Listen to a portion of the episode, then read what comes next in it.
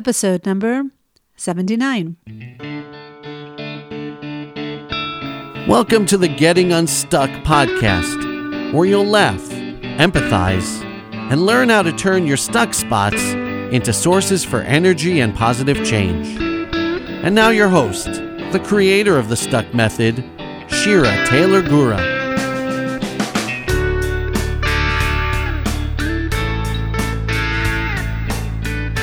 Hello, my dear listeners, and thank you for joining me today.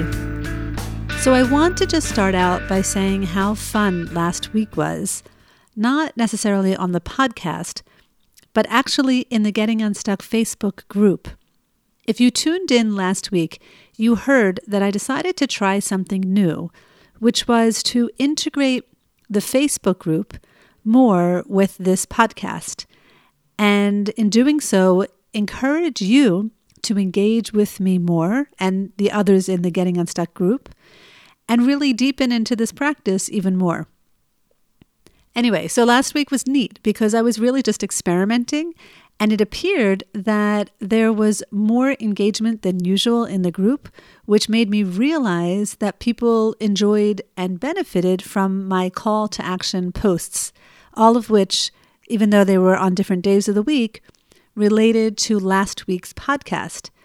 So I am planning to continue doing this. So if you are not yet part of the Getting Unstuck Facebook group yet, and you would like to be a part of this conversation, please do join us. Okay, so here's my story for this week. About a month ago, we celebrated a lot of holidays here in Israel, one of which is one of my favorite holidays of the year. It's called Sukkot. And this holiday is where we set up temporary booths outside of our homes and we sit and we sleep in them for seven days and seven nights as a reminder of the time in our history when we were journeying in the desert. Anyway, so there's a custom of inviting guests into your sukkah, that's the booth in Hebrew. And while I do my best to follow this custom, I sometimes don't invite as many people as I would like, whether it's because I tend to invite people last minute or people use the holiday as an excuse to go on vacation. I don't know, but I tend to have fewer guests than I typically would want. So, anyway, this year, very last minute, I decided to invite my neighborhood to our sukkah on a Wednesday night. Now, I'm not talking about my entire community, which is over 100 families. I was talking about just my immediate neighbors, which is about maybe 15 families. So, our little neighborhood has a WhatsApp group, which, for those of you who are unfamiliar with what WhatsApp is, it's an app that everybody in Israel uses to communicate with one another. And if you don't have it, you basically can't survive in this country. So I wrote in our neighborhood WhatsApp group that I would like to invite the neighborhood to our house in two days for Sukkot. And I mentioned that it would be a spontaneous evening of singing and hanging out under the stars in our sukkah. So one person responded with great excitement, but nobody else did. But I didn't take that to mean that no one would be able to come. I just assumed that, like me, I don't always respond to these informal community events. I mean, I know they're going to be announced over and over again as reminders, and then usually I just show up. But when the day arrived for my gathering, I started to question my assumptions. Was anyone going to show up besides this one woman? So I started to reach out personally to people in my neighborhood, one by one.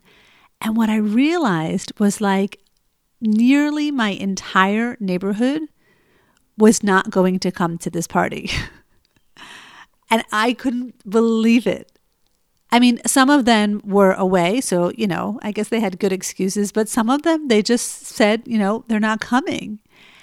And so my stuck moment really came when during this party or gathering might be a better word, we were like, I don't know, three people, I think, maybe four.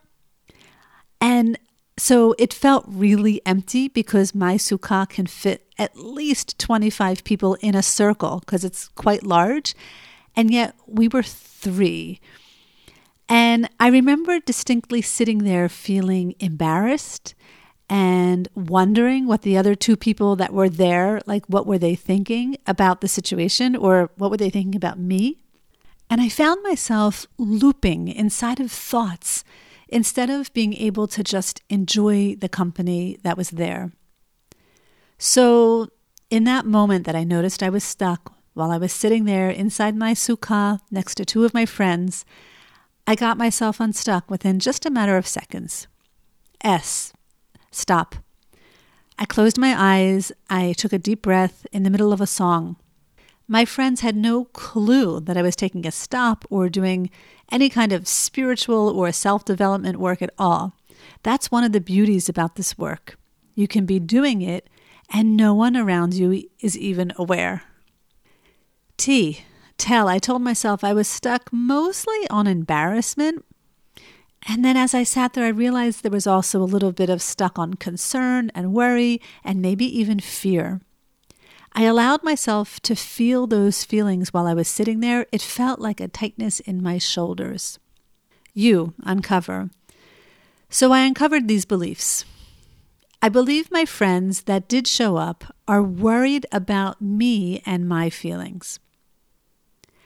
I believe people in my neighborhood don't really like me. I believe it would have been nice if people would have contacted me to let me know they weren't coming. I believe the people who did show up were just pretending to be my friends. They felt bad knowing no one else was going to show up, so they did. I believe this is like the worst gathering I have ever hosted. I believe absolutely no one is going to show up next time, even if there will be a next time. So, those were some of my thoughts running through my head as my friend was playing the guitar. I don't remember exactly, I'm doing this in retrospect, but those were the main thoughts that I think I had. And as I watched my friend play the guitar, I just questioned my thinking. Was everything I was thinking totally true? How were those thoughts affecting how I was feeling? And how is that thinking taking me away from just being present in that moment with my friends who did show up?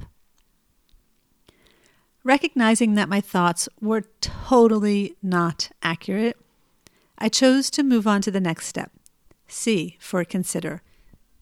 I considered the friends who did show up were happy that it was a small group. I considered, yes, it's true, I'm not very close with everybody in my neighborhood, but that's okay. I definitely know they don't dislike me. I considered that when I was consulting with my good friend who was the guitar player, he didn't seem fazed in the least that this was going to be a small group. Actually, if anything, he totally seemed cool with it being small. I considered this gathering wasn't a priority to those in my neighborhood, just like there are many gatherings that are offered in the community that are not priorities to me either. I considered I don't RSVP to informal gatherings, and really I shouldn't expect that of others unless I specifically ask them to. I considered the small gathering was actually very nice and intimate and fun. I considered so what? Like, really, what is the big deal if it's just a small group? I considered you don't need a big group to have fun. Sometimes the most fun you can have with people is when the group is small. I considered that if I don't open my house up again for a gathering or a party because I'm afraid people won't show up or I'm afraid what they might think of me, that's nothing short of ridiculous. And so, in that moment, knowing my birthday was about a month away, I already committed to inviting people back to my house to sit outside and sing and chant music together. And so, as I got my head back into that moment and out of all the thinking and worrying it was doing, I got back into enjoying the space I created. It was actually really special and beautiful and opportunistic for those who did come. I told myself it was K, okay that I got stuck on embarrassment and worry and concern and fear in the first place. It happens. And by the way, I celebrated my birthday about two weeks ago, and this time I invited people from my community who I know like to sing.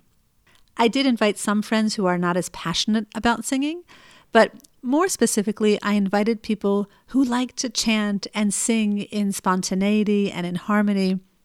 And we had a beautiful circle that night as we also sat under the stars. And I remember feeling grateful that I didn't give up on myself or my friends because of that one incident which didn't go as I had planned or assumed it would go.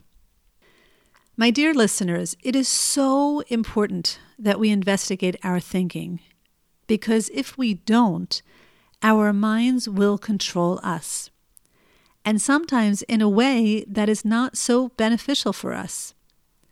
I totally could have been held back, or I could have chosen to stop initiating things in my community, or I could have developed some sort of insecurity complex. But None of that happened because I checked in with my thinking and I inquired into it to the point where I recognized that my thinking was not leading me to my truth. And that truth could be found elsewhere. So, my dear listeners, what about you? Can you think of a situation in your life where you assumed it was going to go one way or you assumed a certain person was going to act in a certain way, or you assumed a certain person was going to grow up to be a certain person, and you felt let down. Can you imagine a time like that in your life? And can you see yourself considering, so what? Like your thinking doesn't really have much validity and probably your thinking may be driving you into a deep hole that may be quite hard to climb out of at a later point. What if you considered, so what? Just like I did, not because I was being apathetic, but actually just the opposite. I know many of you are passionate in this world just like I am, but you can say, so what? Because you realize that your thinking is just taking you far, far away from what is in this moment, which is reality and which is the truth. And the more you fight it, the more you will suffer. And while you may think that people are having these thoughts or those thoughts about you, you really never know what other people are thinking. So you might as well stop conjecturing about it. This is a really important topic for many of us, especially those of us who tend to unconsciously believe that we know what others are thinking about us. And then we lead our lives believing those thoughts. It can lead to so many problems. And so rather than staying stuck in what you think you may know, why not get unstuck and stay with what you do know? Okay, my dear listeners, that is it for this week. Wishing you a great rest of your day. Please be sure to join me in the Getting Unstuck Facebook group. Wishing you a good rest of your day, and as always, I look forward to getting unstuck with you.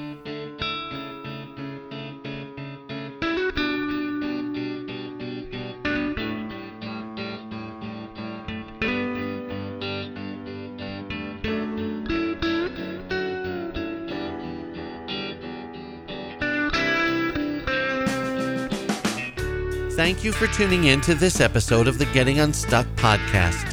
For more information on programs, workshops, and retreats, check out our website www.shiragura.com.